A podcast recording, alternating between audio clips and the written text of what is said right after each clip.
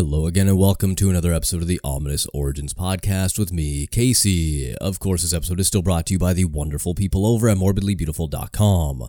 Morbidly Beautiful is your one stop shop for all things horror content related, from interviews, reviews, top 10 lists, and of course, everything in between. Go check them out whenever you get a chance. I want to apologize for last week. I was gonna do an episode, but then I was like, you know what? It's Easter. I got some shit going on. I was kind of tired. I just made excuses and never actually did it. So I just enjoyed the Easter weekend and decided, you know what? Let's just come back this week with another episode.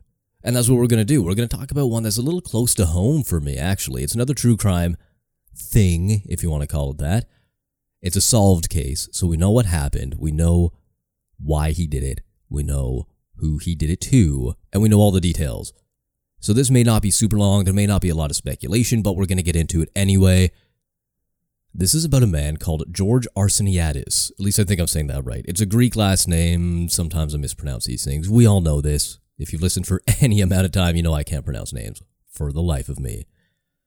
This took place not too long ago either, in 2005, in Oakville, which is just a little bit west of Toronto.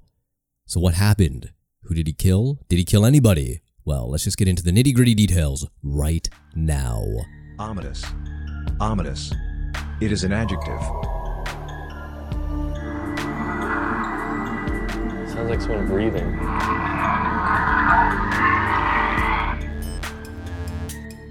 Ominous. As I said, this took place back in 2005, summer of 2005, and to be exact, Canada Day, so July 1st, 2005, in Oakville. George and his sister Helen moved into a new condominium near Trafalgar Road in Oakville. And I know the area, and I think maybe I might have even looked at a unit within this condo maybe a few years after this took place. Although I didn't know about it at the time. If it wasn't that condo, it was very, very close. Anyway, he and his sister moved in. They decided, you know what, it's cheaper to just buy a place together, so let's do that. And then a few days later, after they moved in and got all settled, neighbors started complaining of a smell. That's never a good sign. So, this foul smell started to emanate from the newly renovated condo just a few days after they moved in.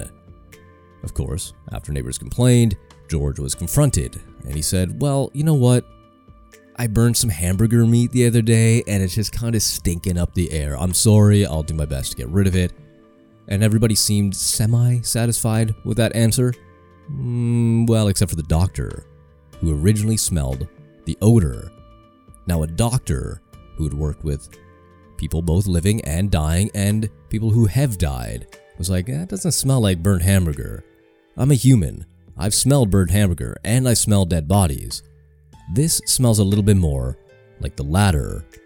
Eventually, the smell became unbearable. And again, once he was confronted about it, mm hmm, yep, guess what? More burnt hamburger. He did it again. I'm so sorry, guys. Let's just move on from this, can we please? I don't want you to look into it any further.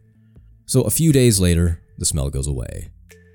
However, a few days after that, the smell returns, and the retired doctor on the same floor filed a second complaint with the condo management, but there was nothing really ever done about it. So, what did the doctor do next? Well, after smelling the supposed burnt hamburger for a couple of days, he went to the police. Now, the doctor expressed his concerns that, from his medical experience, he was not convinced that the origin of the odor stemmed from burnt food in George's condo. And it's important to note here that the doctor had only seen George once or twice since his arrival, and oddly enough, he dragged a big suitcase down the hallway on one of the times that he had seen him. So, with some concern, the Oakville police went and checked on the condo. They observed George walk through the lobby carrying a takeout bag as they spoke to the condo manager. When police provided George an explanation for their presence, namely to ensure everything was copacetic in the condo, George agreed to allow the officers into his residence. And within minutes, the officers made some very, very troubling observations inside the condo that were just in plain view. Nothing was really hidden. They weren't sure what it was, but they made the observation that heightened their concerns that something had gone wrong, something was just amiss, said Britton, who was a homicide detective. He went on to say that it caused them great concern for the well being of an unknown person, and that something heinous had potentially occurred in the unit. The officers placed George in a sort of investigative detention and brought him to the Oakville police station to notify the homicide team. Now, Britton, the guy we mentioned earlier, was the detective who conducted the very first interview with George Arsenides. Britton said, quote, he had very little to say, but that didn't necessarily alleviate the concerns that something wrong had happened. The way he behaved and some of his answers were a bit troubling to me. At this point, police didn't have reasonable or probable grounds to re enter the condo, and until investigators revisited the original complaint by the retired doctor, nothing much could be done. The key was the doctor, said Britton. The retired physician confirmed he had encountered many dead bodies over his career and could tell the difference between a dead body and roadkill, or I guess burnt hamburger meat for this purpose. The doctor was indeed fairly certain that the foul odor billowing out of George's condo did not resemble the smell of burnt hamburger meat. Hmm, there is a bit of a difference. Now, I don't know if you've ever smelled a dead thing. It does not smell good. Now, I've never smelled a dead body, a human body, per se, but I remember a few years ago, by a few years ago, I mean like a decade ago, maybe even longer, I was walking in the woods behind my house and I smelled this terrible, terrible smell. And while I had never smelled anything dead before, I instantly knew something had died. It just hit you. There's some sort of human reflex that goes, something died here, maybe it's a dangerous situation, maybe you should leave. And sure enough, there was a dead raccoon not far from where I was walking, and it was covered in maggots and just all sorts of bugs and grossness. It was disgusting. It was terrible, and that smell lingers. Whenever I smell anything remotely close to that, I'm like, uh, something died. And I've come across other roadkill in my time, so I mean, I kind of know that smell now. And it doesn't smell apparently like a human body. So with that, the police had a warrant. The identification team entered the sealed off condo, and within minutes of their cursory search, horrific evidence was discovered inside. Evidence that immediately confirmed a sinister and nefarious set of circumstances had occurred there. Britton went on to say the identification team discovered some body parts in the freezer. There were other body parts wrapped in cellophane in the fridge, including a human head. So now we're getting shades of Ed Gein, or Jeffrey Dahmer, or any of the great cannibals from history, and I say great with a very big asterisk. Now, the gruesome discovery and evidence were relayed back to the homicide team at the Oakville station. And once they found that out, George was officially and formally arrested.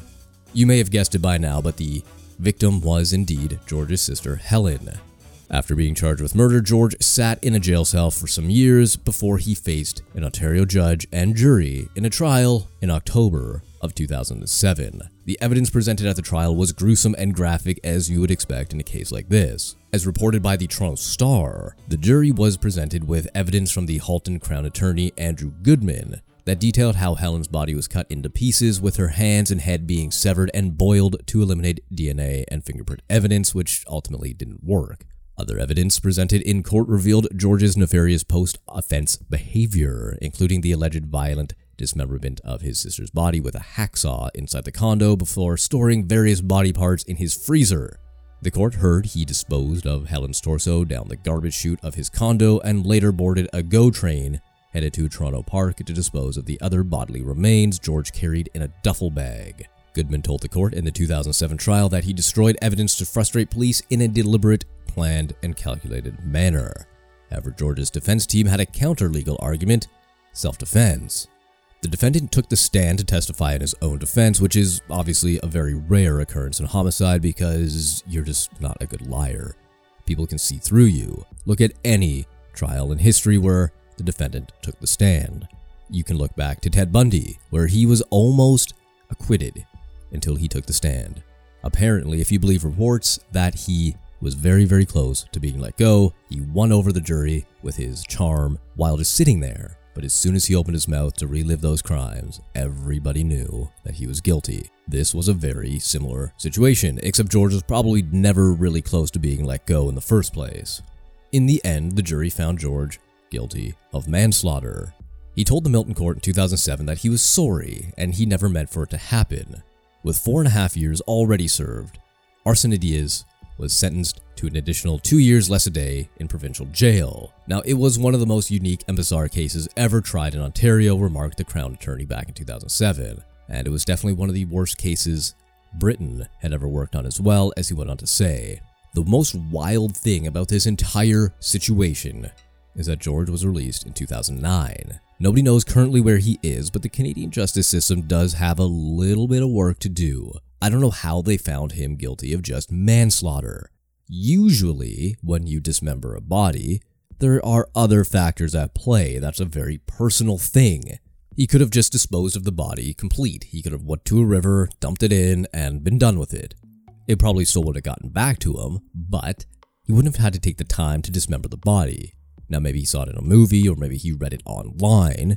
However, the disturbing fact remains that he spent the time to dismember his sister's corpse. Not only is that manslaughter, at a bare minimum, there's defilement of a corpse. There's a whole slew of other charges that he could have been laid with, but he wasn't. Simple manslaughter. Not first degree, not second degree. Manslaughter. In the eyes of the law, that is almost like an accident. How you accidentally chop somebody into pieces, I don't know. Now, of course, it's obviously a little bit higher graded than an accident, but it's the lowest murder charge a man can get. A case like this harkens back to the early 90s with Karla Homolka and Paul Bernardo, who are maybe the two most famous Canadian serial killers and rapists in history, and it's hard to look past the similarities. During the trial, it was found that Homolka had a lot to do with the murders, more than she just originally said, you know, I was kind of along for the ride, Paul made me do it, blah, blah, blah, blah, blah. But videotapes and video evidence later proved that to be incorrect. Yet she's out there somewhere living her life to the fullest extent. Last I heard, she was actually working with children, but that was a long time ago, and I don't know if that's still true. And like George, nobody really knows her whereabouts to this day. She changed her name, and then that was it. George most likely changed his name as well, and is living his life to his fullest extent, and that is somewhat disturbing. So while Paul Bernardo, yes, sits behind bars for the rest of his life, George Arsene Diaz is out free to roam around, to do whatever he wants, to kill whomever he wants. Now, some can argue that, yeah, he paid his time, he did his service, and he did his duty in prison, and now he can do what he wants because that's how the justice system works. Well, maybe it's time we look at how cases are tried and people are found guilty. Just the defilement alone, I think, is worth a lifetime in jail. But what do I know? I'm just a podcaster in Canada. So this is, like I said, a little bit closer to home. This dude could be my neighbor. Who knows? Who knows? But with all that said, I told you this would probably be a little bit of a shorter one. All the details were there. There was no mystery, there was no major investigation. It was just foul smell led to a body being discovered in many pieces in a condo in Oakville, Ontario, Canada. But that's going to do it for me this week. If you like what you heard, please feel free to leave a five star rating on Spotify. If you do so, please let me know and I will definitely give you a shout out on the show. You can still do the same thing on Apple iTunes or podcasts or whatever it's called nowadays. And again, any five star ratings will be read out on the show. So that's awesome. Don't forget to check out my Patreon and social medias as well. All the links will be in the description. So, until next time.